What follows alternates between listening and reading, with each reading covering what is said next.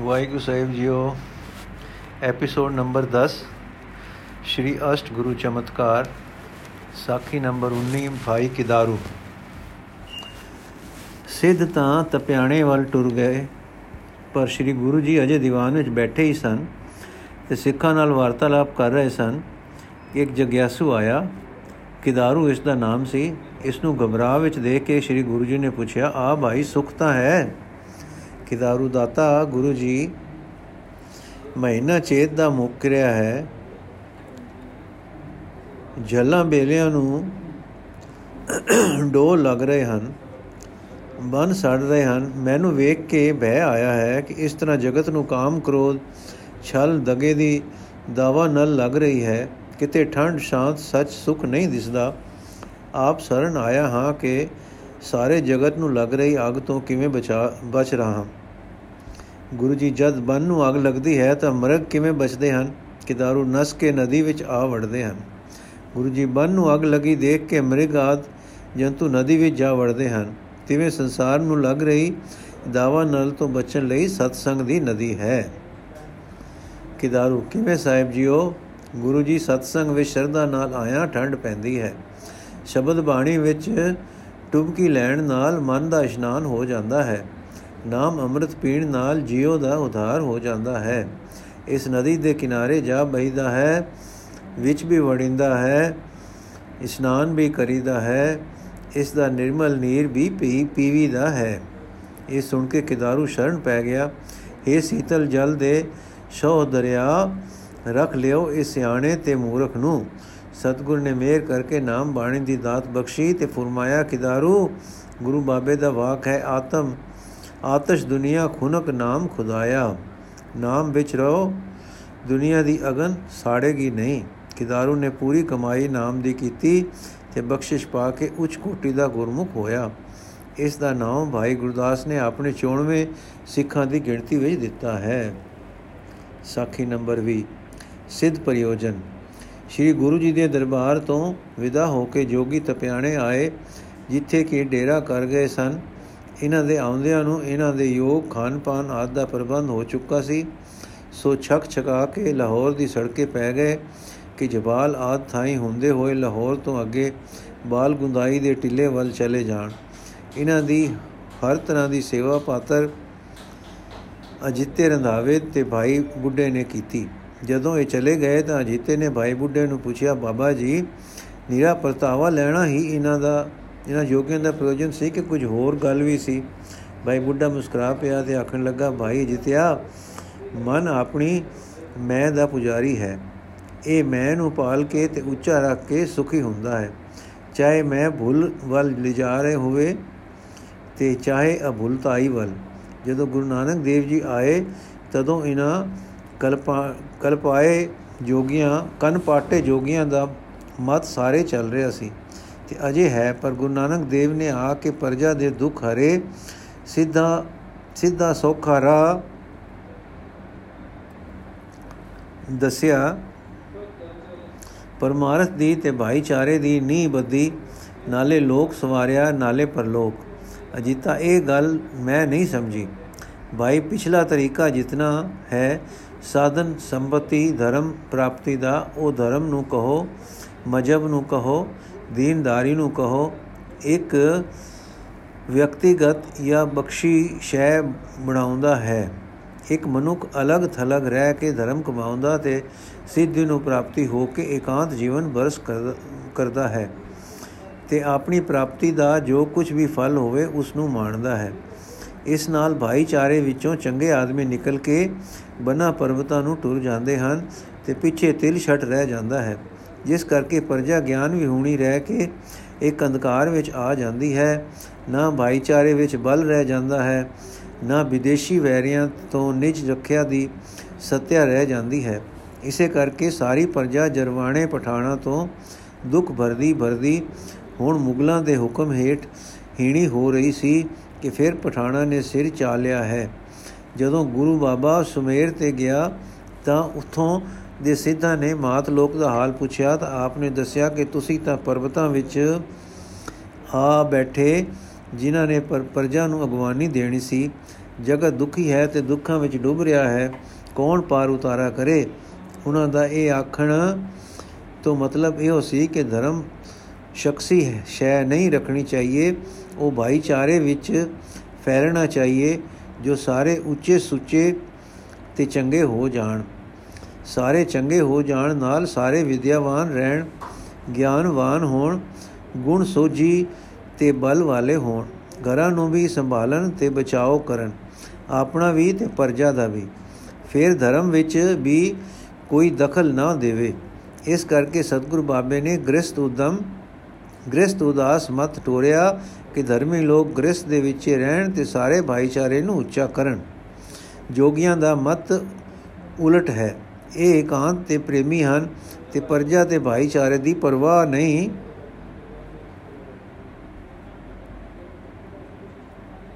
ਕਰਦੇ। ਜੋਗੀਆਂ ਦੇ ਵਡਕੇ ਗੁਰੂ ਨਾਨਕ ਦੇਵ ਜੀ ਦੀ ਸ਼ਕਤੀ, ਉਹਨਾਂ ਦੀ ਗਿਆਨ ਅਵਸਥਾ ਤੇ ਪੂਰਨ ਪ੍ਰਵੀਨਤਾ, ਕਿਆ ਆਤਮਕ ਕਿਆ ਗਿਆਨਮਈ ਤੇ ਅਵਤਾਰਤਾ ਸਾਰੇ ਨੂੰ ਲੱਗ ਗਏ ਸਨ।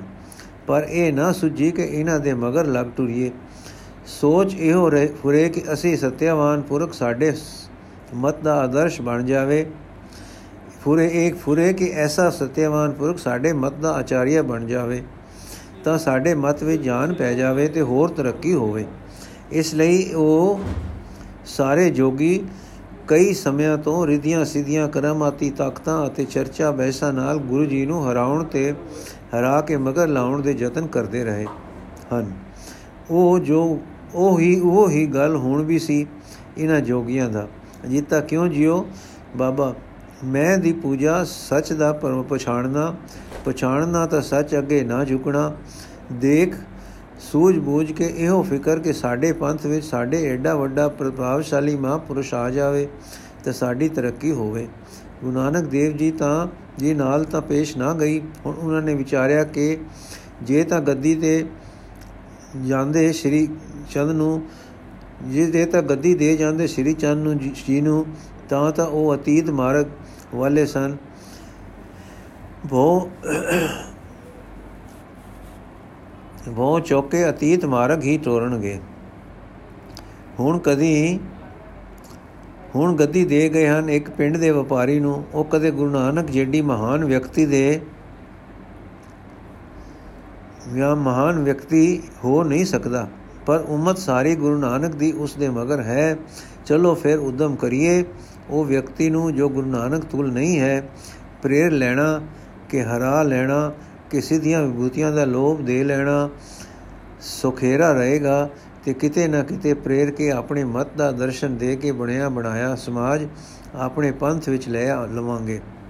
ਪਰ ਜੋ ਕੁਝ ਵਾਰਤਾਲਾਪ ਅਜ ਹੋਈ ਹੈ, ਉਹਨਾਂ ਨੇ ਜੋਗ ਤੇ ਜੋਗ ਦੀਆਂ ਵਿਭੂਤੀਆਂ ਤੇ ਸਿੱਧੀ ਦੇ ਲੋਭ ਵੀ ਦਿੱਤੇ ਹਨ। ਵਿਚਾਰ ਚਰਚਾ ਵੀ ਕੀਤੀ ਹੈ, ਹੋਰ ਇਸ਼ਾਰੇ ਸੈਨਤਾ ਵੀ, ਹੋਰ ਇਸ਼ਾਰੇ ਸੈਨਤਾ ਨਾਲ ਵੀ ਕਈ ਪੱਖ ਜੋਏ ਹਨ। ਅਖੀਰ ਤਸੱਲੀ ਹੋਈ ਨੇ ਕਿ ਇਹ ਵਿਅਕਤੀ ਗੁਰੂ ਨਾਨਕ ਤੁਲ ਹੈ। ਤੁਲ ਹੀ ਨਹੀਂ, ਉਸ ਦੀ ਕਾਇਆ ਪਲਟ, ਉਸੇ ਦੀ ਜੋਤ, ਉਸੇ ਦੀ ਮਤ ਤੇ ਉਸੇ ਦੀ ਵਕਤਰਤਾ ਹੈ। ਇਸ ਲਈ ਆਪ ਆਪ ਤੇ ਇਹ ਸੱਚ ਇਹ ਸੱਚ ਗਏ ਹਨ। ਇਸ ਲਈ ਆਖ ਤੇ ਇਹ ਸੱਚ ਗਏ ਹਨ, ਸੱਚ ਗਏ ਸਨ। ਕਿ ਤੁਸੀਂ ਗੁਰੂ ਨਾਨਕ ਦੇਵ ਦਾ ਰੂਪ ਹੈ, ਪਰ ਦਿਲ ਵਿੱਚ ਨਿਰਾਸ਼ ਗਏ ਹਨ ਕਿ ਸਾਡਾ ਬਲ ਨਹੀਂ ਚੱਲ ਸਕਿਆ। ਅਜੀਤਾ, ਬਾਬਾ ਜੀਓ ਤੁਸਾਂ ਨੇ ਠੀਕ ਸਮਝਿਆ ਹੈ।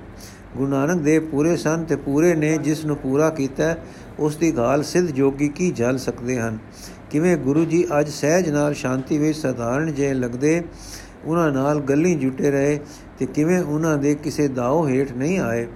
ਰੇਸ਼ਮ ਵਾਂਗੂ ਕੂਲੇ ਕੂਲੇ ਪਟ ਵਾਂਗੂ ਨਰਮ ਨਰਮ ਪਰ ਸਿੱਧਾਂ ਦੀ ਕਿਸੇ ਤ੍ਰਿਖੀ ਧਾਰ ਨਾਲੋਂ ਤ੍ਰਿਖੇ ਵਾਕਾਂ ਨਾਲ ਕਿਤੇ ਨਾ ਕੱਟੇ ਗਏ, ਨਾ ਰਤਾ ਮਾਤਰ ਕਤ ਹੀ ਖਾਦੀ ਸਨਮਾਨ ਕੀਤਾ ਆਇਆਂ ਦਾ ਦਿਲ ਰੱਖਿਆ ਵਾਰਤਾਲਾਪ ਵਿੱਚ ਤੇ ਟੋਰੇ ਵੀ ਹਿਤ ਸਮਾਨਤਾ ਨਾਲ। ਇਹ ਹੈ ਗੁਰੂ ਘਰ ਦੀ ਗਰੀਬੀ ਜਿਸ ਨੂੰ ਕੋਈ ਜੋਰ ਨਹੀਂ ਜਿੱਤ ਸਕਦਾ। ਬਾਬਾ ਬੁੱਢਾ ਗਰੀਬੀ ਨਹੀਂ, ਇਹ ਅਸਲ ਅਸਲ ਤਾਣ ਹੈ, ਆਤਮ ਤਾਣ। ਸਾਖੀ ਨੰਬਰ 21 ਤਿਆਰੀਆਂ। ਮਾਈ ਵਿਰਾਈ ਨੇ ਗੁਰੂ ਪ੍ਰਗਟੇ ਨੂੰ, ਪ੍ਰਗਟੇ ਤੇ ਹੰਸੇ ਨੂੰ ਵੀ ਸਦਾ ਗਲਿਆ ਸੀ। ਮਾਈ ਵਿਰਾਈ ਨੇ ਗੁਰੂ ਪ੍ਰਗਟੇ ਤੇ ਹੰਸੇ ਨੂੰ ਵੀ ਸਦਾ ਗਲਿਆ ਸੀ, ਪਰ ਉਹ ਮਕਾਣੇ ਗਈ ਹੋਈ ਸੀ। ਜਦੋਂ ਘਰ ਆਈ ਤਾਂ ਖੁਸ਼ੀ ਦੀ ਖਬਰ ਸੁਣ ਕੇ ਖਡੂਰ ਆਈ। ਮਾਈ ਨੇ ਮਹਾਰਾਜ ਦੇ ਦਰਸ਼ਨ ਕਰਾਏ, ਨਾਮਦਾਨ ਦੀਆਂ ਅਸੀਸਾਂ ਲੈ ਦਿੱਤੀਆਂ। ਹੰਸੋ ਅਤ ਸੁਖੀ ਹੋਈ। ਇੱਕ ਦਿਨ ਹੰਸੋ ਹੱਸਦੀ ਆਈ ਤੇ ਗਲਵਕੜੀ ਪਾ ਕੇ ਬੋਲੀ, ਬੇਬੇ ਜੀਓ, ਮੈਂ ਤੁਸਾਂ ਨੂੰ ਹੁਣ ਬੇਬੇ ਜੀ ਨਹੀਂ ਜੀ ਆਖਣਾ, ਮੈਂ ਹੁਣ ਮਾਂ ਜੀ ਆਖਿਆ ਕਰਸਾਂ। ਰਾਈ ਹੱਸ ਕੇ, ਕਿਉਂ ਕਾਕੋ? ਤੁਸਾਂ ਮਾਵਾ ਤੋਂ ਅਧਿਕ ਪਿਆਰ ਦਿੱਤਾ ਹੈ। ਜੋ ਸਤਗੁਰ ਜੀ ਦੇ ਪ੍ਰਗਟ ਹੁੰਦੇ ਸਾਰ ਮੈਨੂੰ ਸਦਾ ਗਲਿਆ ਨਾ ਆ ਸਕੀ ਤਾਂ ਮੇਰੇ ਕਰਮ ਮੁਕਾਣੇ ਗਈ ਸੀ, ਨਹੀਂ ਤਾਂ ਉੱਡ ਕੇ ਪਹੁੰਚਦੀ। ਪਰ ਸ਼ਾਬਾਸ਼ ਸੇ ਤੁਹਾਡੇ, ਤੁਸਾਂ ਦਾ ਫ਼ਰਕ ਨਹੀਂ ਨਾ ਕੀਤਾ। ਤੇ ਹੁਣ ਜੇ ਮੇਰਾ ਲੈ ਦਿੱਤੀਆਂ ਨੇ, ਮੇਰਾ ਲੂ ਲੂ ਤੁਸਾਂ ਦੇ ਸਦਕੇ ਵੇ। ਹਾਂ ਮਾਂ ਜੀ, ਪਰ ਅਖੜ ਅਖੜ ਪਾਂਦ ਦੀ ਵਾਲਾ ਇੱਕ ਗੁਲਾਮ ਆਏ ਵੀ, ਹੈ ਮੇਰਾ ਗੁਰੂ ਜੀ, ਤੁਸਾਂ ਦੇ ਘਰ ਸਨ ਛੱਪੇ ਬੈਠੇ ਹੋਏ। ਜਦੋਂ ਮੈਂ ਪਹਿਲੋਂ ਆਈ ਸਾਂ, ਤੁਸੀਂ ਦੱਸਦੇ ਨਹੀਂ ਸੋ। ਵਾਰ-ਵਾਰ ਪੁੱਛਦੀ ਸਾਂ, ਪਰ ਤੁਸੀਂ ਪੈਰਾਂ ਤੇ ਪਾਣੀ ਨਹੀਂ ਸੀ ਪੈਣ ਦਿੰਦੇ।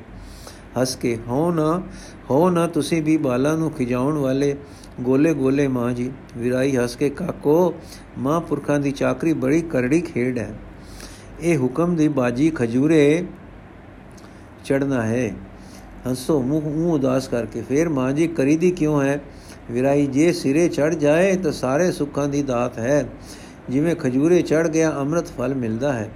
ਹੰਸੋ ਲੰਮਾ ਸ਼ਾਹ ਭਰ ਕੇ ਠੀਕ ਕਿਹਾ ਨੇ, ਪਰ ਮੈਂ ਤਾਂ ਗੁਰੂ ਕੇ ਦਰਸ਼ਨ ਤੁਸਾਂ ਦੀ ਤੁਫੈਲ ਸੋਖੇ ਸੋਖੇ ਪਾ ਲੈ ਹੁਣ ਤੁਸਾਂ ਨੂੰ ਸ਼ਰਮ ਹੈ ਸਾਰੀ। ਮੈਥੋਂ ਗਾਲ ਨਹੀਂ ਜੇ ਸਰਨੀ ਕੋਈ। ਦੀਆਂ ਲੈਣ ਦਾ ਵਿਰਾਈ ਭਲਾ 10 ਖਾਂ ਕਾ ਕੋ ਗੁਰੂ ਜੀ ਕਿਉਂ ਜੇ ਵੇਖੇ ਨਹੀਂ?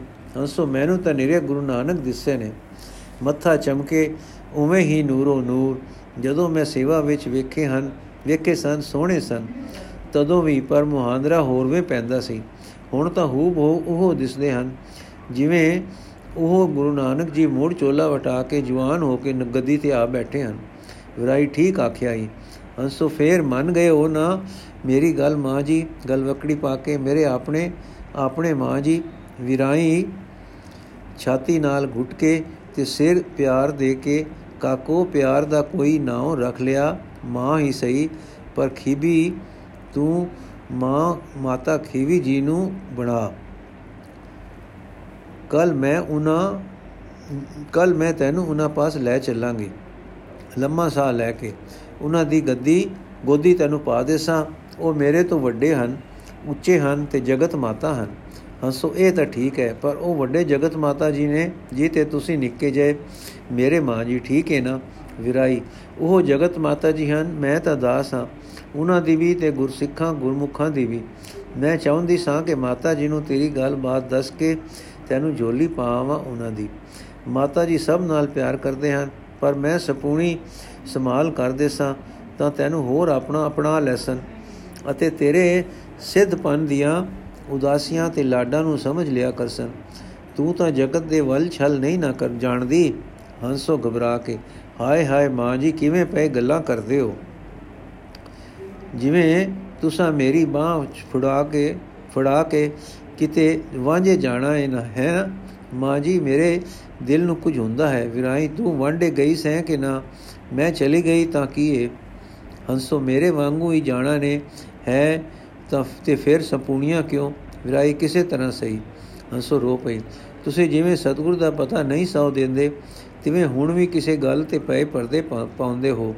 ਜੱਫੀ ਪਾ ਕੇ, ਮਾਂ ਜੀ, ਮੈਨੂੰ ਨਾ ਛੱਡ ਕੇ ਜਾਣਾ ਕਿਤੇ? ਵਿਰਾਈ ਹੱਸੋ, ਸਭ ਨੇ ਜਾਣਾ ਹੈ ਇਥੋਂ ਤੂੰ ਨਹੀਂ ਜਾਣਾ। ਜਦ ਗੁਰੂ ਬਾਬਾ ਆਪ ਸਾਨੂੰ ਛੱਡ ਕੇ ਟੁਰ ਗਿਆ, ਤਾਂ ਹੋਰ ਕੌਣ ਠਹਿਰੇਗਾ ਇੱਥੇ? ਇਸ ਗੱਲੋਂ ਉਧਰਨਾ ਠੀਕ ਨਹੀਂ। ਭਜਨ ਬੰਦਗੀ ਗੁਰੂ ਕੇ ਦਰਸ਼ਨ ਧਿਆਨ ਗਿਆਨ ਸਾਰੇ ਇਸੇ ਗੱਲ ਦੀ ਤਿਆਰੀ ਲਈ ਹਨ ਕਿ ਦਿਲ ਠੋਰ ਆ ਜਾਵੇ ਤੇ ਇਥੋਂ ਤੁਰਨ ਲੱਗਿਆ ਉਦਾਸੀ ਨਾ ਪਏ ਹੰਸੋ ਰੋ ਕੇ ਬਸ ਹੁਣ ਸਮਝੀ ਮੈਂ ਤੇਰੀ ਹੁਣ ਤਿਆਰੀ ਹੈ ਮਾਂ ਹਾਏ ਮੈਂ ਕੀ ਕਰਸਾਂ ਘੁੱਟ ਕੇ ਮਾਂ ਵਿਰਾਈ ਦੇਖ ਬੇਟਾ ਵਾਂਡੇ ਵਾਂਡੇ ਜੋ ਜਾਣਾ ਹੋਇਆ ਮਾਤਾ ਜੀ ਤੇਰੇ ਨਾਲ ਮੈਥੋਂ ਵੱਧ ਪਿਆਰ ਕਰਨਗੇ। ਉਹਨਾਂ ਨੇ ਅਜੇ ਗੁਰੂ ਭਾਵੇਂ ਤਾਂ ਚੋਖਾ ਚਿਰ ਇੱਥੇ ਰਹਿਣਾ ਹੈ ਹੰਸੋ, ਹਾਏ ਜੀ, ਹਾਏ ਨੀ ਮਾਂ, ਤੂੰ ਮਰਨੇ ਨੂੰ ਵਾਂਝੇ ਜਾਣ ਵਾਂਗੂ ਪਈ ਦਸਨੀ ਹੈ ਤੈਨੂੰ ਡਰ ਨਹੀਂ ਆਉਂਦਾ। ਵਿਰਾਈ, ਮੌਤ ਤਾਂ, ਮੌਤ ਹੈ ਤਾਂ ਡਰਾਵਣੀ ਸ਼ੈ। ਜਗਤ ਡਰਦਾ ਹੈ ਸਾਰਾ ਇਸ ਤੋਂ। ਪਰ ਹੰਸੋ, ਇਹ ਅਟਲ ਖੇਡ ਹੈ। ਸਭ ਦੇ ਸਿਰ ਵਰਦੀ ਹੈ। ਜੋ ਟਲਦੀ ਨਹੀਂ, ਉਸ ਤੋਂ ਕਿਉਂ ਕੰਬਣਾ? ਹੰਸੋ, ਮੈਨੂੰ ਤਾਂ ਬੜਾ ਲੱਗਦਾ ਏ ਮੇਰੇ ਕਰਮ। ਵਿਰਾਈ, ਇਹ ਤਾਂ ਕਰਮਾਂ ਦਾ ਡਰ ਹੋਇਆ। ਮੌਤ ਦਾ ਤਾਂ ਨਹੀਂ, ਹੰਸੋ ਨਹੀਂ ਮਾਂ, ਮਰਨ ਨੂੰ ਕਿੱਥੇ ਜੀ ਕਰਦਾ ਹੈ? ਇਹ ਜਗ ਸੋਹਣਾ, ਸੁਆਦਲਾ, ਮਿੱਠਾ ਮਿੱਠਾ। ਮਰਨ ਨਾਲ ਸਾਰੇ ਸੁੱਖ ਬਸ ਮੁੱਕ ਜਾਣੇ ਹੋਏ। ਵਿਰਾਈ, ਸਰੀਰ ਦੇ ਸਾਰੇ ਸੁਆ, ਸਾਰੇ ਸਵਾਦ ਜਵਾਨੀ ਨਾਲ ਬੁਢਾਪੇ ਵਿੱਚ ਨਿਤਾਨ ਪੁਣਾ। ਤਦੋਂ ਮੌਤ ਇੰਜੇ ਜਾਣੀਏ, ਜਿਵੇਂ ਦਿਨੇ ਥੱਕ ਕੇ ਰਾਤ ਸੌਂ ਕੇ ਆਰਾਮ ਕਰੀਦਾ ਹੈ। ਹੰਸੋ, ਤੁਸੀਂ ਸੰਤ ਜੋ ਹੋਏ ਕਿਹੜੀਆਂ ਸੋਹਣੀਆਂ ਗੱਲਾਂ ਕਰਦੇ ਹੋ? ਮੌਤ ਜਿਵੇਂ ਕੋਈ ਨੀਂਦ ਹੁੰਦੀ ਏ। ਬੋਲੀ, ਮਾਂ, ਜਿਉਣ ਮੁੱਕ ਜਾਵੇ ਐਡਾ ਸੋਹਣਾ ਜਿਉਣ ਦਿਲ ਕਰਦਾ ਨਹੀਂ ਮੁੱਕ ਜਾਏ। ਵਿਰਾਈ, ਜਿਉਣ ਲਈ ਜਿਉਣ ਕੋਈ ਕੋਈ ਨਹੀਂ ਜਿਉਣ ਕੋਈ ਨਹੀਂ ਮੁਕਦਾ। ਮਾਂ ਦੇ ਉਦਰ ਵਿੱਚ ਜਿਉਂਦੀ ਸ਼ੈ ਸ਼ੈ ਕਿਨਾ? ਜਦੋਂ ਉੱਥੇ ਮੌਤ ਆਈ ਸੀ, ਘਬਰਾਈ ਸਹਿ ਨਾ ਘੁੱਟ ਵਟ ਨਾਲ ਮੌਤ ਤੁਲ ਹੀ ਹੋਈ ਸੀ ਨਾ। ਪਰ ਦੇਖ, ਮਾਂ ਦੇ ਉਦਰ ਦੀ ਮੌਤ ਜਗਤ ਵਿੱਚ ਜਨਮ ਹੋ ਗਿਆ। ਇਸੇ ਤਰ੍ਹਾਂ ਇਹ ਸਰੀਰ ਦੀ ਮੌਤ ਭਲਿਆਂ ਲਈ ਜਨਮ ਹੋਵੇਗੀ। ਕਿਸੇ ਹੋਰ ਹਾਲ ਵਿੱਚ ਜੋ ਇਸ ਤੋਂ ਚੰਗਾ ਹੋਏਗਾ, ਸੋ ਜਿਉਣਾ ਤਾਂ ਨਾ ਮੁੱਕਾ। ਹੰਸੋ, ਅੱਛਾ, ਹੈ ਤੁਹਾਨੂੰ ਜਮ ਤੋਂ ਵੀ ਡਰ ਨਹੀਂ ਆਉਂਦਾ। ਵਿਰਾਈ ਮੇਰੇ ਸਤਗੁਰ ਨੇ ਇਸ ਦਾ दारू ਕੀਤਾ ਹੈ। ਨਾ ਜਮ ਦੂਤ ਦੁਖ ਤਿਸ ਲਾਗੇ, ਜੋ ਜਨ ਰਾਮ ਨਾਮ ਲਿਵ ਜਾਗੇ। ਗੁਰੂ ਨਾਨਕ ਦੇਵ ਜੀ ਨੇ ਜੋ ਨਾਮ ਬਖਸ਼ਿਆ ਹੈ ਕਰਤਾਰ ਦਾ, ਉਸ ਅੱਗੇ ਜਮ ਨਹੀਂ ਅਟਕਦਾ। ਤੈਨੂੰ ਵੀ ਨਾਮ ਪ੍ਰਾਪਤ ਹੈ, ਇਸ ਦੀ ਘਾਲ ਕਰ, ਜਮ ਦਾ ਡਰ ਤੇਰਾ ਵੀ ਦੂਰ ਹੋਵੇ ਸੀ। ਹਸੋ ਚੰਗੀ ਮਾਂ, ਤੁਸੀਂ ਤਾਂ ਮਰ ਕੇ ਚੰਗੇ ਥਾਂ ਜਾਣਾ ਹੋਇਆ। ਤੁਸੀਂ ਚੰਗੇ ਚੰਗੇ ਥਾਂ ਚਲੇ ਗਏ, ਸਹੀ, ਪਰ ਮਾਂ ਜੀ ਆਪਣੇ ਪੁੱਤਾਂ ਧੀਆਂ ਪਤੀ ਸਾਥੋਂ ਸਭ ਤੋਂ ਵਿਛੜ ਕੇ, ਜਾਸੋਗੇ ਨਾ, ਕੁਛ ਨਾ ਹੋਏਗਾ ਤੁਹਾਡੇ ਦਿਲ ਨੂੰ, ਹੈ? ਵਿਰਾਈ ਤੇਰੇ ਵਾਲਾ ਪ੍ਰਸ਼ਨ ਆਪ ਗੁਰੂ ਨਾਨਕ ਦੇਵ ਜੀ ਨੇ ਕੀਤਾ ਹੈ। ਸਭਨਾ ਮਰਨਾ ਆਇਆ, ਵੇ ਛੋੜਾ ਸਭਨਾ ਪੁੱਛੋ ਜਾਏ ਸਿਆਣਿਆ, ਆਗੇ ਮਿਲਣ ਕਿਨਾ। ਤੇ ਆਪ ਹੀ ਉਤਰ ਦਿੱਤਾ ਨੇ, ਜਿਨ ਮੇਰਾ ਸਾਹਿਬ ਵਿਸਰੈ, ਵਡੜੀ ਵੇਦਨ ਤਿਨਾ। ਅਰਥਾਤ ਮਰਨਾ ਸਭਨਾ ਨੇ ਹੈ। ਸੋ ਵਿਛੋੜਾ ਸਭ ਨੇ ਜਲਣਾ ਹੈ, ਪਰ ਦੱਸੋ ਕਿ ਅੱਗੇ ਜਾ ਕੇ ਕਿਨਾਂ ਦਾ ਮੇਲ ਹੋਵੇਗਾ? ਸੋ ਅੰਸੋ ਜਿਨ੍ਹਾਂ ਨੂੰ ਰੱਬ ਭੁੱਲ ਗਿਆ ਹੈ, ਉਹਨਾਂ ਨੂੰ ਵੇਦਨ ਅਰਥਾਤ ਵਿਛੋੜੇ ਦਾ ਸਲ ਹੋਵੇਗਾ। ਜਿਸ ਤੋਂ ਸਮਝ ਪਈ ਕਿ ਨਾਮ ਵਿਹੂਣੇ ਵਿਛੋੜੇ ਦੀ ਪੀੜ ਸਹਾਰਣਗੇ ਸੋ ਨਾਮ ਨਾਲ ਲਗੀਏ, ਤੋਖਲੇ ਨਾਲ ਕਿਉਂ ਮਹਿਸੂਸੀਏ ਸਤਗੁਰ ਨੇ ਫੇਰ ਪੁੱਛਿਆ ਏ, ਸਾਜਨ ਚਲੇ ਪਿਆਰਿਆ, ਕਿਉਂ ਮੇਲਾ ਹੋਈ? ਆਪ ਹੀ ਉਤਰ ਦਿੱਤਾ ਨੇ, ਜੇ ਗੁਣ ਹੋਵੇ ਗੰਠੜੀਏ ਮੇਲੇਗਾ ਸੋਈ। ਬੀਬਿਆ, ਜਿਨ੍ਹਾਂ ਨੇ ਗੁਣਾ ਦੀ ਗੰਢ ਪੱਲੇ ਆਪਣੇ ਪੀੜੀ ਪਾਈ ਹੈ, ਉਹਨਾਂ ਸਭਨਾਂ ਨੂੰ ਸਾਈ ਮਿਲਾਏਗਾ। ਚਾਹੇ ਆਪਣੇ ਦੇਸ਼ ਵਿੱਚ, ਚਾਹੇ ਆਪਣੇ ਸਰੂਪ ਵਿੱਚ, ਉਹ ਜਾਣੇ, ਸਾਨੂੰ ਪਤਾ ਨਹੀਂ ਪਰ ਜੋ ਨਾਮ ਨੂੰ ਮਿਲਿਆ ਹੈ, ਉਹ ਨਹੀਂ ਵਿਛੜਦਾ। ਤੇਰੇ ਇੱਕੋ ਨਾਮ ਸੰਜੀ, ਤੇਰਾ ਇੱਕੋ ਨਾਮ ਮਜੀਠੜਾ, ਇਹ ਹੁਕਮ ਹੈ। ਫਿਰ ਹੁਕਮ ਹੈ, ਮਿਲਿਆ ਹੋਏ ਨ ਵਿਛੜੇ, ਜੇ ਮਿਲਿਆ ਹੋਈ। ਹੰਸੋ ਨਾਮ ਜਪ ਨਿਰੰਕਾਰ ਨੂੰ ਪਿਆਰ ਕਰ। ਜਪ ਤਪ ਦਾ ਬੇੜਾ ਬਨ ਲੈ। ਮਰਦਾ ਕੁਛ ਨਹੀਂ, ਮਰਨ ਨਾਲ ਮੁਕ ਜਾਣਦਾ ਨਹੀਂ। ਮਰਨ ਮਰਨ ਨਾ ਮੁਕ ਜਾਣਦਾ ਨਹੀਂ। ਹੰਸ ਸੱਚ ਸਤਗੁਰ ਦੇ ਸੋਹਣੇ ਵਾਕ ਸੁਣਾਉਂਦੇ ਹੋ। ਮੋਤੀ ਪਰੋਤੇ ਹੋਏ ਹਨ, ਪਰ ਮਾਂ ਜੀ ਫੇਰ ਵੀ ਜਿੰਦ ਪਿਆਰੀ ਹੈ, ਜਿੰਦ ਨਾਲ ਪਕੜ ਹੈ, ਮੰਨੇ ਨੂੰ ਜੀ ਨਹੀਂ ਕਰਦਾ। ਵਿਰਾਈ ਨਾਮ ਨੂੰ ਲਗਾ, ਲਗੀ ਰਹੋ, ਸਤਸੰਗ ਕਰਦੀ ਰਹੋ, ਗੁਰੂ ਦੇ ਉਪਦੇਸ਼ ਸੁਣਦੀ ਤੇ ਕਮਾਉਂਦੀ ਰਹੋ, ਫਿਰ ਵੇਖੀ ਕੀ ਹੁੰਦਾ ਹੈ। ਦਰਿਆ ਦੇ ਕੰਢੇ ਪੜੋ, ਖੜੋ ਕੇ ਡਰ ਲੱਗਦਾ ਹੈ ਕਿ ਇਹ ਬੇੜੀ ਕਦ ਪਾਰ ਲੰਘਸੀ। ਪਰ ਜਦ ਇੱਕ ਬੇੜੀ ਪਾਰ ਲੰਘ ਜਾਂਦੀ ਦੇਖੀਦੀ ਹੈ ਤਾਂ ਹੌਸਲਾ ਭਰ ਆਉਂਦਾ ਹੈ ਤੇ ਜੇ ਅਸੀਂ ਵੀ ਚੜ ਬੈਠੇ ਤਾਂ ਪਾਰ ਲੱਗ ਜਾਵਾਂਗੇ। ਦੇਖ ਸ਼੍ਰੀ ਕਬੀਰ ਜੀ ਬੜੇ ਭਗਤ ਹੋਏ ਹਨ। ਉਹਨਾਂ ਨੇ ਨਾਮ ਜਪਿਆ, ਜਪ ਕੇ ਉਹਨਾਂ ਦਾ ਮਰਨ ਦਾ ਭਉ ਮਿਟ ਗਿਆ। ਉਹਨਾਂ ਨੂੰ ਜੀਵਣੇ ਨਾਲ ਪਕੜ ਟੁੱਟ ਗਈ। ਤਦੇ ਉਹਨਾਂ ਨੇ ਇਹ ਵਾਕ ਉਚਾਰੇ ਹਨ। ਕਬੀਰ ਜਿਸ ਮਰਨੇ ਤੇ ਜਗ ਡਰੈ, ਮੇਰੇ ਮਨ ਆਨੰਦ। ਮਰਨੇ ਹੀ ਤੇ ਪਾਈਐ ਪੂਰਨ ਪਰਮਾਨੰਦ। ਹੁਣ ਇਹ ਦੇਖ ਕੇ ਕਿ ਕਬੀਰ RAM ਸਿਮਰ ਕੇ ਮੌਤ ਦੇ ਨਿਰਭੈ, ਮੌਤ ਤੋਂ ਨਿਰਭੈ ਹੀ ਨਹੀਂ ਹੋਏ, ਸਗੋਂ ਉਹਨਾਂ ਨੇ ਇਸ ਨੂੰ ਆਨੰਦ ਸਮਝ ਲਿਆ। ਜੇ ਅਸੀਂ ਵੀ ਉਹ ਰਾਹ ਟੁਰੀਏ, ਤਾਂ ਅਸੀਂ ਵੀ ਮੌਤ ਦੇ ਡਰ ਤੋਂ ਨਿਡਰ ਹੋ ਜਾਵਾਂਗੇ। ਤੇ ਮੇਰ ਹੋ ਗਈ, ਤਾਂ ਸਾਨੂੰ ਪਰਮੇਸ਼ਰ ਦਾ ਮਿਲਾਪ ਦਾ ਆਨੰਦ ਪ੍ਰਾਪਤ ਹੋ ਜਾਏਗਾ। ਹੰਸੋ, ਭਲਾ ਮਾਂ ਜੀ, ਉਹ ਤਾਂ ਕਬੀਰ ਜੀ ਦੀ ਗੱਲ ਹੋਈ, ਜੋ ਬੜੇ ਭਗਤ ਸਨ। ਤਾਂ ਸਾਨੂੰ ਵੀ ਇਵੇਂ ਹੀ ਪਈ ਲੱਗਦੀ ਹੈ। ਵਿਰਾਈ ਕਾਕੋ, ਉਹ ਤਾਂ ਸਨ ਮਹਾਪੁਰਖ। ਉਹਨਾਂ ਨੂੰ ਸਾਰਾ ਪਤਾ ਸੀ ਤੇ ਮਹਾਪੁਰਖਾਂ, ਮਹਾਪੁਰਖ ਤਾਂ ਇਹ ਇਥੋਂ ਤੱਕ ਆਪੜ ਜਾਂਦੇ ਹਨ ਕਿ ਸਰੀਰ ਮੈਂ ਨਹੀਂ, ਮਨ ਮੈਂ ਨਹੀਂ, ਉਹ ਆਪਣੇ ਆਤਮਾ ਨੂੰ ਆਪਣਾ ਆਪ ਸੁਝਾਣ ਲੈਂਦੇ ਹਨ। ਤਨ ਮੈਂ ਮਨਵਾ ਮਨ ਮੈਂ ਸਾਚਾ, ਸੋ ਸਾਚਾ ਮਿਲ ਸਾਚੇ ਰਾਚਾ। ਆਤਮਾ ਅਮਰ ਹੈ, ਸੋ ਆਪਣੇ ਆਪ ਨੂੰ ਅਮਰ ਲਖ ਲੈਂਦੇ ਹਨ। ਫਿਰ ਆਤਮਾ ਆਪਣੇ ਆਪ ਵਿੱਚ ਦੁੱਖ ਪੀੜਾ ਤੋਂ ਰਹਿਤ ਹੋ ਅਨੰਦ ਸਰੂਪ ਹੈ। ਫਿਰ ਆਤਮਾ ਆਪਣੇ ਆਪ ਵਿੱਚ ਦੁੱਖ ਪੀੜਾ ਤੋਂ ਰਹਿਤ ਹੈ ਆਨੰਦ ਸਰੂਪ ਹੈ, ਸੋ ਉਹ ਆਤਮਾ ਨੂੰ ਆਨੰਦ ਅਨੁਭਵ ਕਰ ਲੈਂਦੇ ਹਨ।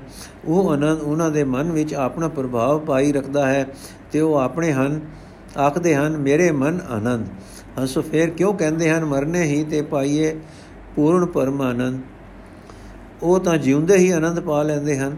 ਵਿਰਾਈ ਹੱਸ ਕੇ, ਕਾਕੀ, ਜਗਤ ਵਿੱਚ ਸੰਤਾ ਮਹਾਤਮਾ ਦੇ ਦੁਆਲੇ ਜਗਤ ਪੀੜਾ ਲੈ ਕੇ ਜਾਂਦਾ ਹੈ ਤੇ ਉਹਨਾਂ ਨੂੰ ਕਈ ਉਲਝਾਵਾਂ ਤੇ ਦੁੱਖਾਂ ਵਿੱਚ ਫਸਾਉਂਦਾ ਹੈ।